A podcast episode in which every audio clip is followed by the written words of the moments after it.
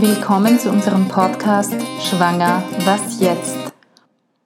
Gleich geht es weiter mit dem Interview mit Frau Holle über ihre Erfahrung mit der Operation wegen ihrer Zwillinge im Mutterleib. Bis man mir dann mal gesagt hat, äh, Risikostation und ich komme aus dem Spital nicht mehr hinaus. Mm. Fruchtwasser bildet sich nach, aber liegen, liegen, liegen. Mm. Jeden Tag Blutabnahmen, mm. Thrombosespritzen, mm. ähm, Ultraschall, CTG. Ja. Ähm, ja, zerstochen natürlich an Armen und Beinen. Ja, ja, War für mich dann zusätzlich irgendwie, auch wenn es für manche nur Kleinigkeiten waren, zu den emotionalen jeden Tag noch mehrfach gestochen werden. Ja. War ziemlich belastend, nur Ja. zusätzlich. Ja. Habe mir aber dann so nach ein paar Tagen schon dran gewohnt gehabt und Ja. so mitbekommen, dass es Frauen gegeben hat, die durchaus vier Wochen nach einem Blasensprung noch gelegen sind Ach und so, dass man das ja. doch so lange rauszögern kann. Okay.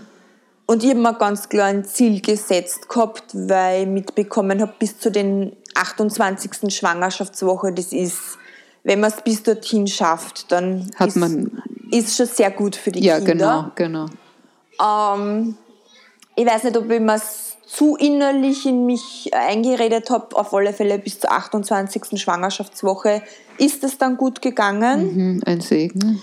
Bis dann an den Tag äh, die Plazenta-Lösung kommt, Ah ja. Blut unten rausgeschwappt ist. Ja. Man noch versucht hat, das rauszuzögern, Ja.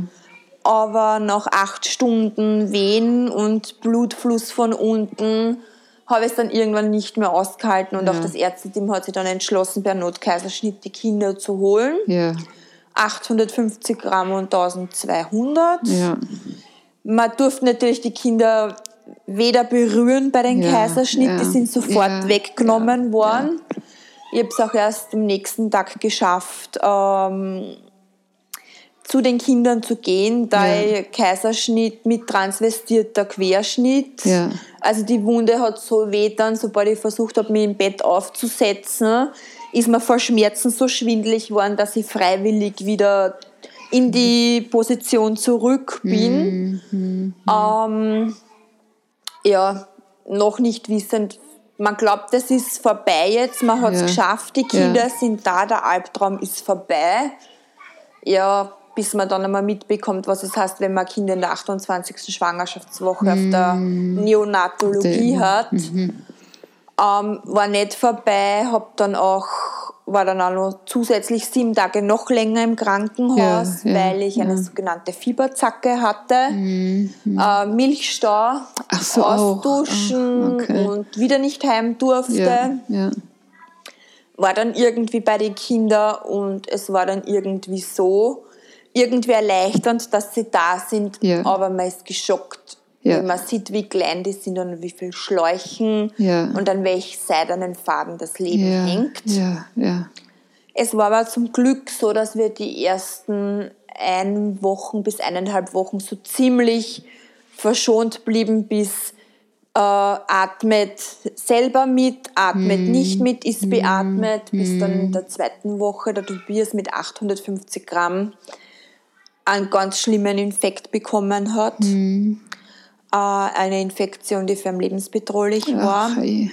mit Fentanyl und die Ärzte uns gesagt haben, es kann, wenn das Telefon läutet, äh, können wir gern kommen, aber dann Das ist vielleicht schlechte Nachrichten, mit Genau. anderen Worten. Ja, die also schlimmste. ist so, dass wir sie verabschieden ja. müssen. Ne? ja.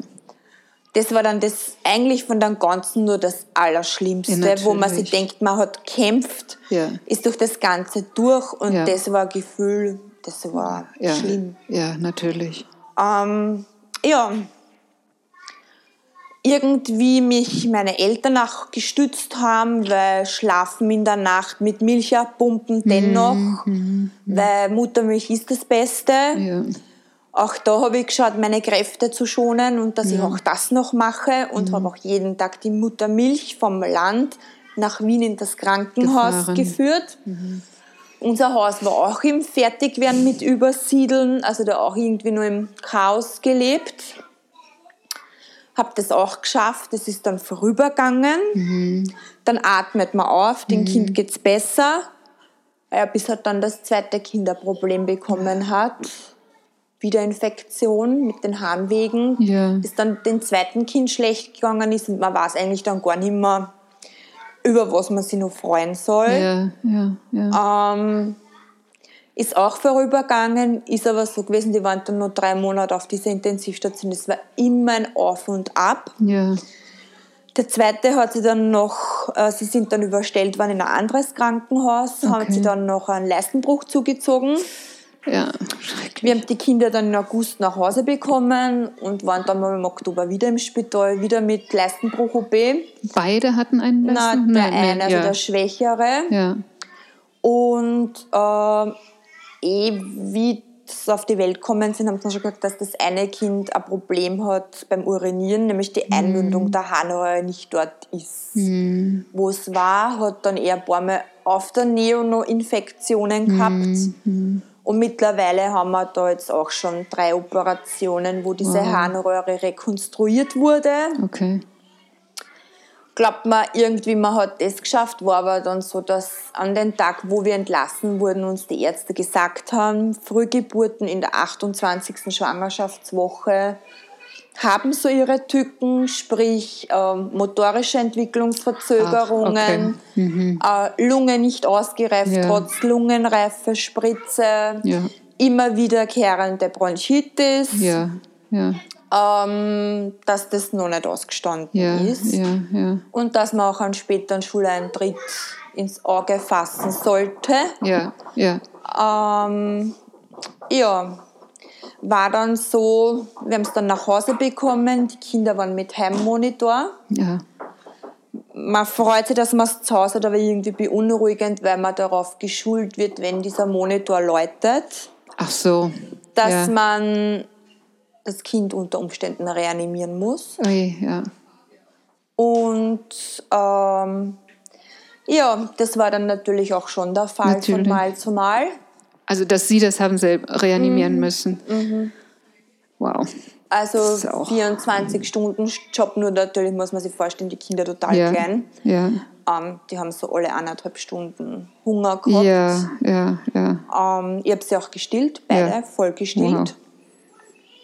Und neben den Wahnsinn natürlich bei so Frühchen mobile Kinderkrankenschwester im Haus Mhm, mit Eribo-Spritzen und äh, wöchentlich irgendwelche Hüftultraschalls, Schädelschalls, Ja. Abdomen, also Bauchröntgen, weil ja, auch der Darm ja. natürlich nicht ausgereift war. Ja, okay. Ähm, war irrsinniger Stress das erste halbe Jahr, Jahr nur diese ganzen Arzttermine abzuklappern, neben Ja. den ganzen, also vom zur Ruhe kommen, War nicht die Rede. war überhaupt nicht die Ja. Rede. Ähm, ja, im Nachhinein betrachtet, jetzt sind sie sieben Jahre, was ein sehr steiniger Weg, weil die ersten drei Jahre waren in Wintermonaten permanente Bronchitis Ah ja. Hm. ähm, mit schlaflosen Nächten vom Husten, Atemnot Mhm. bis Sultanol, äh, dass die Bronchien wieder aufgehen, dass Ja. der Schleim abtransportiert werden kann. Also man bekommt da ziemliche Schulung, was die Krankenschwester Tja. betrifft. Ja. Ja, ja, ja. Mit äh, Baribor-Inhalationen Ja. mehrfach in der ja, Nacht. ja, Ähm, war das am Tagesprogramm dann ja, ja. wo wir dann Gott sei Dank die Klimakammer gefunden haben. Das ist so, wenn Kinder viel Infektionen haben mit den Bronchien, äh, ist es so, dass da, wenn man in dieser Kammer ist, wie ein Schockzustand die Kinder Aha, versetzt werden. okay. Der Körper produziert mehr rote Blutkörperchen Okay. Mhm. und sie werden dann, also bekommen mehr Abwehrkräfte. Verstehe. Also das war dann so die Rettung. Wo war die, wo ist diese Im Klimakammer? 9. Bezirk in Wien um Ah, ja. Julius-Sandler-Platz. Okay. natürlich selber zu bezahlen. Die. Krankenkasse erstattet da Okay. Mhm. nur sehr gering. Ja. Aber das war es uns wert, das hat uns drüber geholfen. Ja. Und dann hat man so das Gefühl, jetzt hat man das überstanden und dann merkt man halt so im Kindergarten so die ersten entwicklungsverzögernden Geschichten, Ja. äh, was eben Graphomotorik betrifft, Ja. das Feingleichgewicht Ja.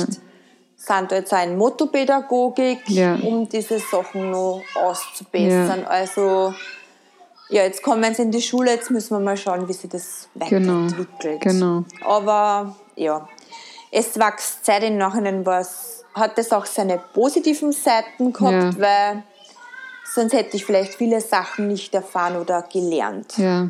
Und es stärkt einen natürlich schon, wenn man sowas durchlebt hat. Das habe ich mir auch, wollte ich sagen. Ich meine, es ist, man sucht sich das nicht aus, mhm. aber man wird dadurch geprägt und hat viel zu geben. Man kann anderen Menschen damit ganz anders beistehen, mhm. abgesehen von den eigenen Kindern sowieso. Aber man mhm. geht ja, ich glaube, man sieht andere Menschen ganz anders. Ja, ich meine, ich kann mich erinnern an ein Wort von der Schwester von der Neonatologie. Ja.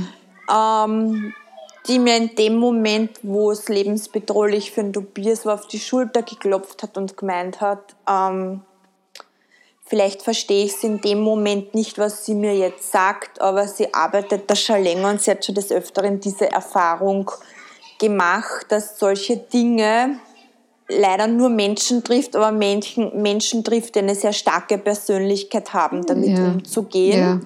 Soweit heute das Interview mit Frau Holler über den Teil der Geburt und wie es nach der Geburt weiterging.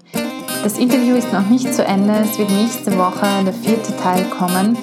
Ich wünsche euch aber für heute einen wunderschönen Tag, einen wunderschönen Morgen, einen wunderschönen Abend, wann immer ihr diesen Podcast hört.